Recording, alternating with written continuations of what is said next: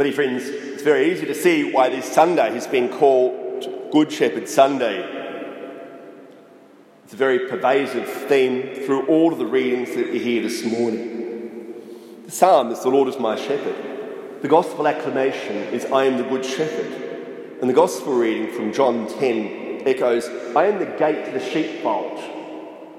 And all of these encapsulate the beautiful good shepherd image in all its loveliness. It's the shepherd of the one who cares for the flock despite the dangers and the difficulties.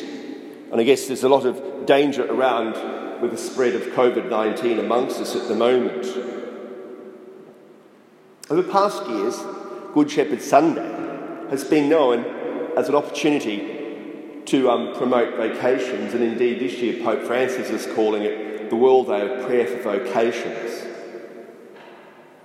Over the years, the Church's theology of vocation has given us a wonderful appreciation of our life's calling as being more than just the tasks we do.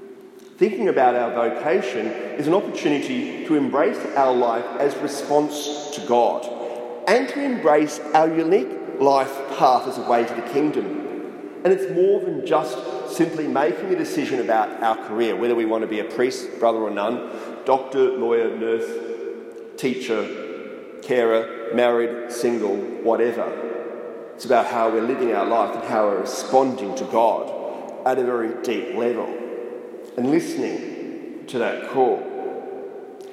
In the midst of the pandemic, we can see people living their vocations very seriously and devotedly in many contexts. Just on the way here this morning, I stopped at the IGA and the staff were scrubbing down the counters with disinfectant to protect the customers. During the holidays, the teachers put aside their holidays to get ready for online learning so that when school came back for term two, they're up and running. We can see our frontline healthcare workers, the doctors and nurses, ready and um, lined up uh, ready for um, all manner of crisis that walk through the door. To have a sense of your vocation is more than just the task at hand, but to see that you're responding to God and to see that the small effort we might make in one area comprises a response to the fulfillment of a greater plan um, leading to the establishment of God's kingdom in the world. So many of us during these times, though, really feel a greater solidarity with the common project of humanity we see a great outpouring of compassion and a great display of charity of people ever ready and eager to help, ready to listen to that call and respond with Christian love and charity. At this time, a number of significant anniversaries occur. Firstly, it's 250 years, quarter of a millennium, since Captain James Cook, in his sailing rig Endeavour, entered Botany Bay on the 28th of April 1770. And today, 200 years ago, the ship carrying the first official Catholic chaplains to the colony of New South Wales arrived in Sydney, the ship Janus. And then a few days later, the um, priests, Father John Joseph Therry and Philip Conolly, Conolly, celebrated the first authorised masses in the colony on the 6th and 7th of May 1820. So that's exactly 200 years ago today. So those two events occur at this time. Now, of course, just to point out, um, that Mass wasn't the first Mass said on Australian soil. There have been a number of other um, convict priests, namely James Dixon from Wexford Island in 1803, and Jeremiah O'Flynn in 1817, who was ungraciously deported by Lachlan Macquarie when his paperwork didn't add up. Fathers John Joseph Therry and Philip Conolly were authorised by the government, by the Colonial Office in London. They had the right papers. And of course, as you might well imagine, the things were very difficult for the Catholic Church. And um, so 50 years later, after that advent of Captain Cook, that um, the Catholic Church is finally established in this colony, despite the fact that um, a, a, large um, quarter of the convicts were actually Irish Catholics. 250 years ago, when the Endeavour arrived in Botany Bay, the botanist Joseph Banks was overcome with the multiplicity of life and the beautiful flora and fauna that surrounds him. They called it Botany Bay, a virtual paradise. 18 years later, when Captain Arthur Phillip came, the actual first fleet, um, this week people are confusing Captain Cook as being the first fleet. It's 1788, 18 years later. They arrived at Botany Bay and found it somewhat wanting, but established the colonial settlement in Port Jackson around the corner, a few miles north. But nevertheless, when um, it continued to be referred to as Botany Bay, when Dr. Slater, who was the bishop responsible basically for the entire southern hemisphere almost, who was in Mauritius off the coast of South Africa, when he was looking for missionaries, he looked for missionaries for Botany Bay. John Joseph Therry is likely to be called the found, rightly to be called the founder of the Catholic Church in Australia. He was born in County Cork in Ireland, 1790, exactly the same year as my great, great, great grandfather. No, Johnny was born, but on the other side of Ireland. John Joseph Therry became a priest for the Diocese of Kildare Land.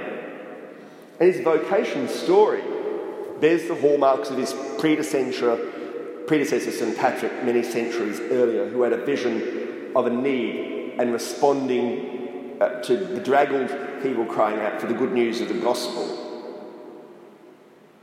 And um, St. Patrick, 1500 years later, 1500 years earlier, responded to the needs of the Irish. So one day in the marketplace, Therry saw a wagon being drawn along. There were some of his countrymen loaded up squashed in a wagon, handcuffed and bound and gagged, looking rather bedraggled. He asked what it was about, and he was told they were being dragged off to Botany Bay. Very quickly, he scrounged up 30 prayer books, threw them in the wagon, and made a decision there and then to um, go to the other side of the earth, to save their souls, to be a pastor to them, to save them from eternal damnation. And fortuitously, through a network of connections, of um, Jeremiah O'Flynn. A few months later, he was um, bound, um, ready for, um, for Botany Bay, and arrived. And through the efforts of his colleague, that he made it out to Australia for ministry. Needless to say, times are very hard. The Catholics in Australia at the time were an oppressed minority. It was 10 years before the English Parliament voted for Catholic emancipation there was very difficult negotiations with the government, and T- Therry um, eventually lost his um, salary from the government because they suspected him of um, being an Irish papist and Republican. The Catholic convicts were herded into Protestant services against their will prior to Therry's arrival. And if they didn't go, it was seen as disobedience. They didn't go to the service. They were hauled off, locked in stocks, and flogged. So you can imagine they were grateful with Therry's arrival and the establishment of the Catholic Church. The 250th anniversary of James Cook's legendary voyage up this east coast of Australia will pass uncelebrated since all the major events have been cancelled. Captain Cook named places around here like Moreton Bay, Point Danger, Point Lookout, the Glasshouse Mountains.